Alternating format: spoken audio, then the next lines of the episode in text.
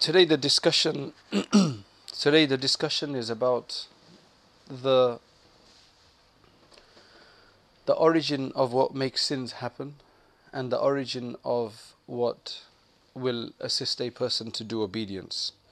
So the root cause of both of these things is what Ibn Ata'illah speaks about today. He says, أصل كل معصية وغفلة وشهوة الرضا عن النفس The source of every disobedience and indifference. One is we have indifference and the other one is then we commit disobedience. Indifference is negligence, no care, عدم المبالاة. So أصل كل معصية وغفلة وشهوة these are the three big problems. We have indifference, that's why we'll commit sins. Um, that's one reason for committing sins. Sins are also committed out of extreme shahwa and desire. So it's the shahwa that creates, even if a person has uh, concentration on the deen, but sometimes we fail. But if a person has heedlessness and indifference, as he says here, which is a very good way of saying this, then this will obviously lead to sin. So ghaflat, every sin, the origin of every sin, of indifference and of shahwa, the root cause of now all of these is a rida anin nafs, which is self satisfaction. To not think that we need to do any more. To feel that we're, we're fine. and I think, largely speaking, although many people who go to the masjid and so on, they will have some amount of they will have some amount of um, concern about their state. But generally speaking, people think that they're doing enough, unless something shakes them. They hear a, a lecture that gets to their heart, that shows their underlying problem. Then they may start appreciating more that we're not fine. But a lot of people actually think that I'm doing my salat, just about. That's enough. Because they don't know Allah. When you don't know Allah subhanahu wa ta'ala and what He requires from us and the purpose of our creation, then you think you're doing enough. Because doing salat is a voluntary thing, you don't get paid for it. So, fasting in Ramadan, you don't get paid for it it's something we exert ourselves to do, to do wudu, to pray salat.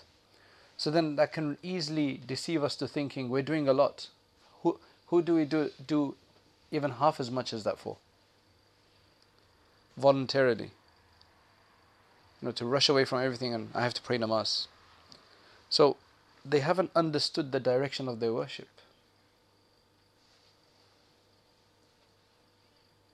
We think we're doing enough. And then those who are a bit more advanced, they think that any extra nawafil they do, that's a, that's a favor. He's already dispelled all of that idea by saying that don't get too excited by that because at the end of the day, that's his tawfiq to you that he even considered you to be worthy of doing this. So he's saying that the source of every disobedience, indifference, and passion at different levels will be definitely is self satisfaction the source of every obedience, vigilance, which means to be concerned, to be constantly focused on making Allah subhanahu wa ta'ala happy, self criticism. And virtue, the source of all of this is dissatisfaction with oneself. It is better for you to keep company with an ignorant man dissatisfied with himself than to keep company with a learned man satisfied with himself. So that means knowledge should bring about dissatisfaction, but sometimes it doesn't when the knowledge doesn't come with the khashiyah. So being knowledgeable doesn't guarantee. It helps, but it doesn't guarantee. And this is exactly what Imam Ghazali chases after. That you think you know, it doesn't mean you act. it doesn't mean that you've reached. For what knowledge is there in a self-satisfied, self-satisfied scholar? And because the, the, the, the knowledge doesn't do anything. And what ignorance is there in an unlearned man dissatisfied with himself? What he says about unlearned here means somebody who hasn't studied further. Probably knows the basics, acting his fara'id, but he's dissatisfied with himself. He's always self critique. He always has self critique. so, Ibn Ajiba explains this as everybody who is satisfied with themselves will consider themselves to be in a good state. Istahsana ahwalaha. He'll actually think that he's doing good. وَغَطَّى مَسَاوِيهَا Now thinking yourself do good is fine to a certain degree as long as you can distinguish. But he says that he will then cover up his evils because the nafs is essentially understand the nafs as a selfish person who is greedy, glutton, has a lot of gluttony. So they won't look at the bad, they'll just be really enjoying the good that's coming along. لقول الشاعر وعين الرضا عن كل عيب كليلة And then he says that the, an eye of satisfaction about any type of defect is extremely heavy and burden, burdensome. It's very dangerous. Then he says anybody who does start being suspicious of themselves, accuses themselves, and looks at themselves with censoring eyes, telling off, admonishing eyes, and looks for the defects and extracts all the evils that are inside.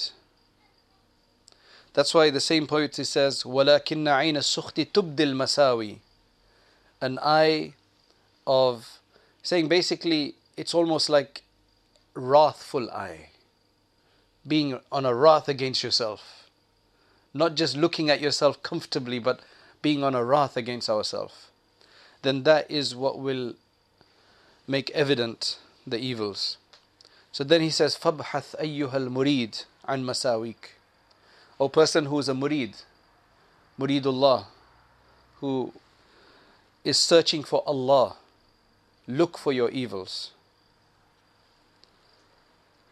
Be suspicious of yourself.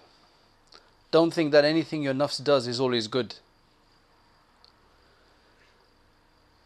Because if you're satisfied with your nafs and you think everything that happens is good, you will be poisoning yourself, biting yourself, you won't even know.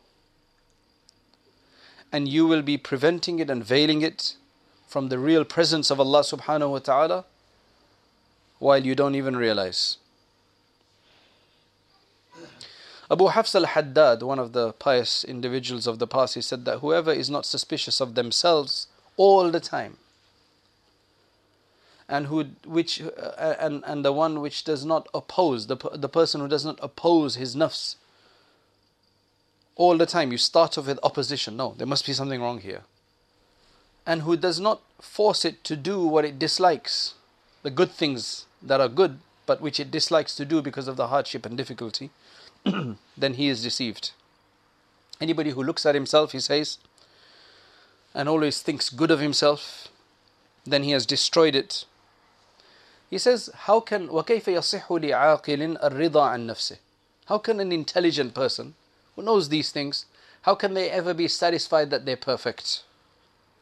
والكريم ابن الكريم ابن الكريم يقول while the Kareem, the, the noble one, son of the noble one, son of the noble one, who is that? Yusuf alayhi salam, he himself said about himself, prophet, son of a prophet, son of a prophet, said, وَمَا أُبَرِّئُ نَفْسِي إِنَّ النَّفْسَ لَأَمَّارَةٌ بِالسُّوءِ Suddenly all of this which seems extreme suddenly makes sense. Just because of this. He says, I do not exonerate my nafs. I don't consider it to be free of problem. Because nafs, the nafs, is constantly inciting to evil, except the one whom my Lord has mercy on. Another poet says, توق نفسك لا تأمن غوائلها فالنفس أخبث من سبعين شيطانا Beware of your nafs, beware of your lower self. Don't ever feel secure from its deceptions. Because the nafs is more filthy than 70 shaitans. Why? because it's so close to us. It's part of ourself. It's the inside force. When you've got an inside force that you love, that you feel attached to, then it's much more dangerous because it's closer to home. Sariya Saqati, one of the great uh, pious individuals of the past, he said, "Man عرف الله عاش ومن مال إلى الدنيا طاش والأحمق يروح ويغدو في لاش والعاقل عن أيوبه فتاش Whoever recognizes Allah subhanahu wa ta'ala will live. He lives the true life. Whoever becomes inclined to the dunya, he becomes wild in its passions. The ahmak, the stupid one, comes and goes in nothing day he spends his days doing nothing. And the aqil, the one who is intelligent, truly intelligent, about his defects, he is constantly looking for his defects. Fattashu, he's constantly inspecting. فابحث يا أخي عن عيوبك إن أردت نصح نفسك. Always look, oh my brother, he said, look for your uyub, look for your defects. If you really have goodwill towards yourself. If you really love yourself, if you really want to advise yourself and do the best for yourself, then look for your uyub. If you do look for your defects and you do put to shame its nakedness, then you have found an escape and you've done the right thing. وتحققت and you've been firm. وَدَخَلْتَ الْحَضْرَةِ And then you will be able to enter the presence of Allah subhanahu wa ta'ala. He then says uh, his grand sheikh used to say لعنة الله على من ظهرت له عورة نفسه فلم يفضحها Curse, Allah's curse be upon the one who his nakedness meaning something that should be concealed, was displayed to him and he then did not put it down. He did not expose it. He did not do something about it. Curse be upon some person. That, okay, this person has been shown his problem, but he still doesn't. So these are moments when you're hearing a lecture, you see somebody else, something bad happened to them, you realize I've got this problem as well. So these things become evident to a person and we still don't do anything about it, then that's even worse. Also, he used to constantly tell people that do not keep judging people. Muraqaba nas. Don't keep looking with a sharp eye over other people. So your focus is always on critiquing others. And you should not worry about other people. You should worry about yourself. Because the only way you can take ostentation out of you is by not critiquing others. Because the only way you can think yourself bigger than others if you start seeing defects and, not, and people have defects. So you start focusing on those defects. So then you suddenly start bigging your own self up. ومن أراد أن يتخلص فليصحب من تتخلص and that's why he said, whoever wants to become khalis and pure in this regard, then they should find somebody who has achieved purification. And that's why the next part is he says that it's better for you to accompany an ignorant one who is not satisfied with himself, that is superior than accompanying an alim who is satisfied with himself. He said because uh, companionship of somebody who is not satisfied with themselves is uh, is a khayrun mahdun. It's a pure, it's pure virtue. It's pure goodness Because he's going to have ikhlas. He's going to constantly be assessing himself. And he said that if there is somebody who is satisfied with themselves and you have company, you have their company, then that is pure evil, because even if he is the most knowledgeable person in the dunya, because natures لأن الطباع تسرق الطباع nature uh, people's dispositions steal from other dispositions we do this without even realizing we take from other people he said because a person who is not very well educated but who provides you closeness to the hadrat of Allah subhanahu wa ta'ala that's superior than an alim who will distance you from Allah subhanahu wa ta'ala and that, that is why some of the Arifin actually said, أَشَدُّ النَّاسِ حِجَابًا عَنِ اللَّهِ الْعُلَمَاء That some of the people with the most intense veil from Allah subhanahu wa ta'ala are the ulama. Then the ubbad, then the zuhad. because of them having the chance and not taking it. And then he said the ignorance that actually takes you close to Allah subhanahu wa ta'ala is knowledge whereas the knowledge that takes you away from Allah subhanahu wa ta'ala is ignorance. When a person is not satisfied with themselves, they're going to be constantly looking to do better. That, that is the secret of all of this. then they're the only ones who will actually avoid and escape from the nafs becoming their master. And then the person will truly become a servant of Allah subhanahu wa ta'ala. And if that is the case, then the master will begin to love that person, which is Allah subhanahu wa ta'ala. The master will begin to love that person. And then he will choose him to be in his presence. See, what happens in any situation is that you have servants. They do different functions around the estate, around the house, around the business. Those few that you think are very useful and they shine somehow then they're promoted to be personal attendants. They're allowed to be close. So, this is, although in the case of the human being, the the master is looking for someone, the employer is looking for someone to be of benefit. So he's looking for the, his benefits within the benefit of the person. That person makes him feel good, comes up with bright ideas, has a lot of utility, very intelligent in that sense. With Allah subhanahu wa ta'ala, He does it to honor them. He doesn't need their help. So He chooses the servants that are working well in wherever they are to honor them. So here it's just pure honor, it's just complete honor. However, for all of this kind of self abasement, self uh, self scrutiny, if somebody starts doing this without a guide and without the base, then they may beat themselves up too much. So, some amount of guidance and knowledge is definitely needed here because shaitan will use everything to abuse us. If he can't indulge us, then in our abstinence and tajreed, he will try to make us excessive. So that's the difficulty of this path. But that's the difficulty of this life. This life is not easy. So someone might take it in their mind that, you know, I'm going to be so critical right now. And then it may actually end up becoming dry zuhud. He may end up becoming a person overexerts themselves, which shaitan is waiting for.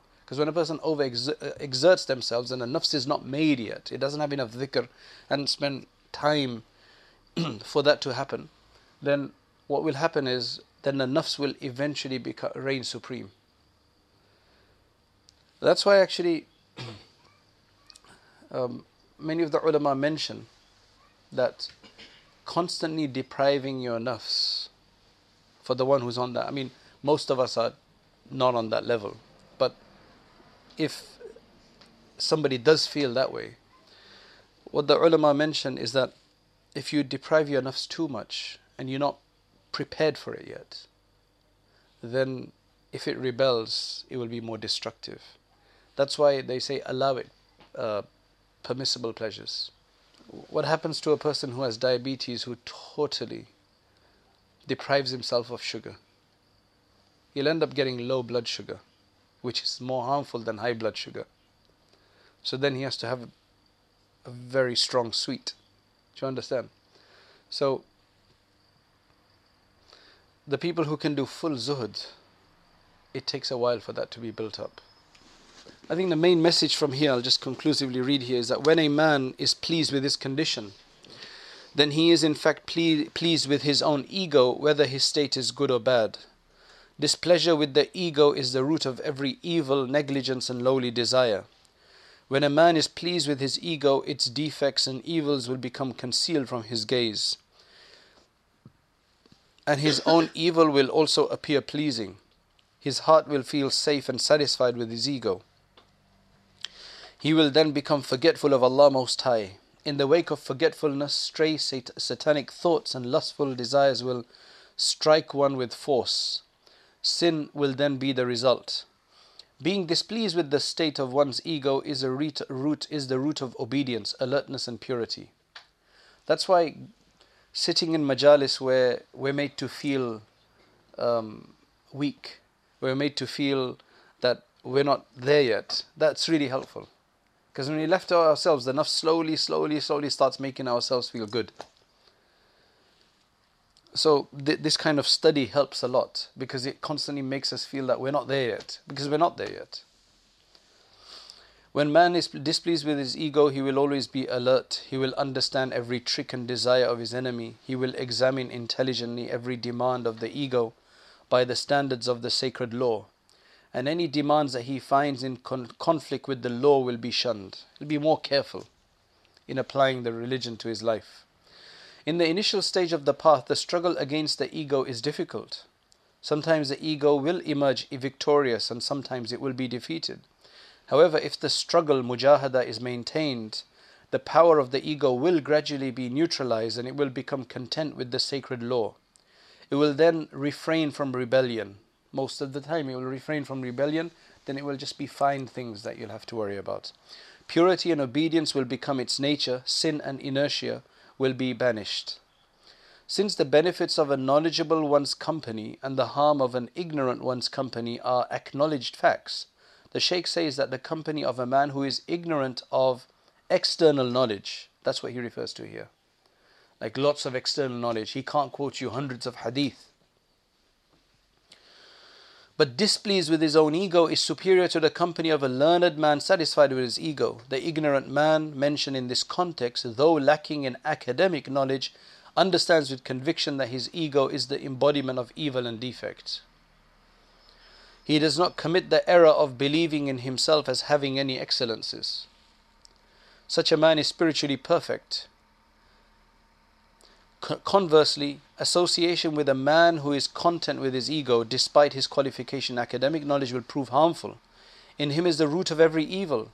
Hence, even if his academic knowledge induces one to obey the sacred law, his moral state is dangerous and hence one cannot place confidence in him. His spiritual disease will most certainly exercise its influence at some time.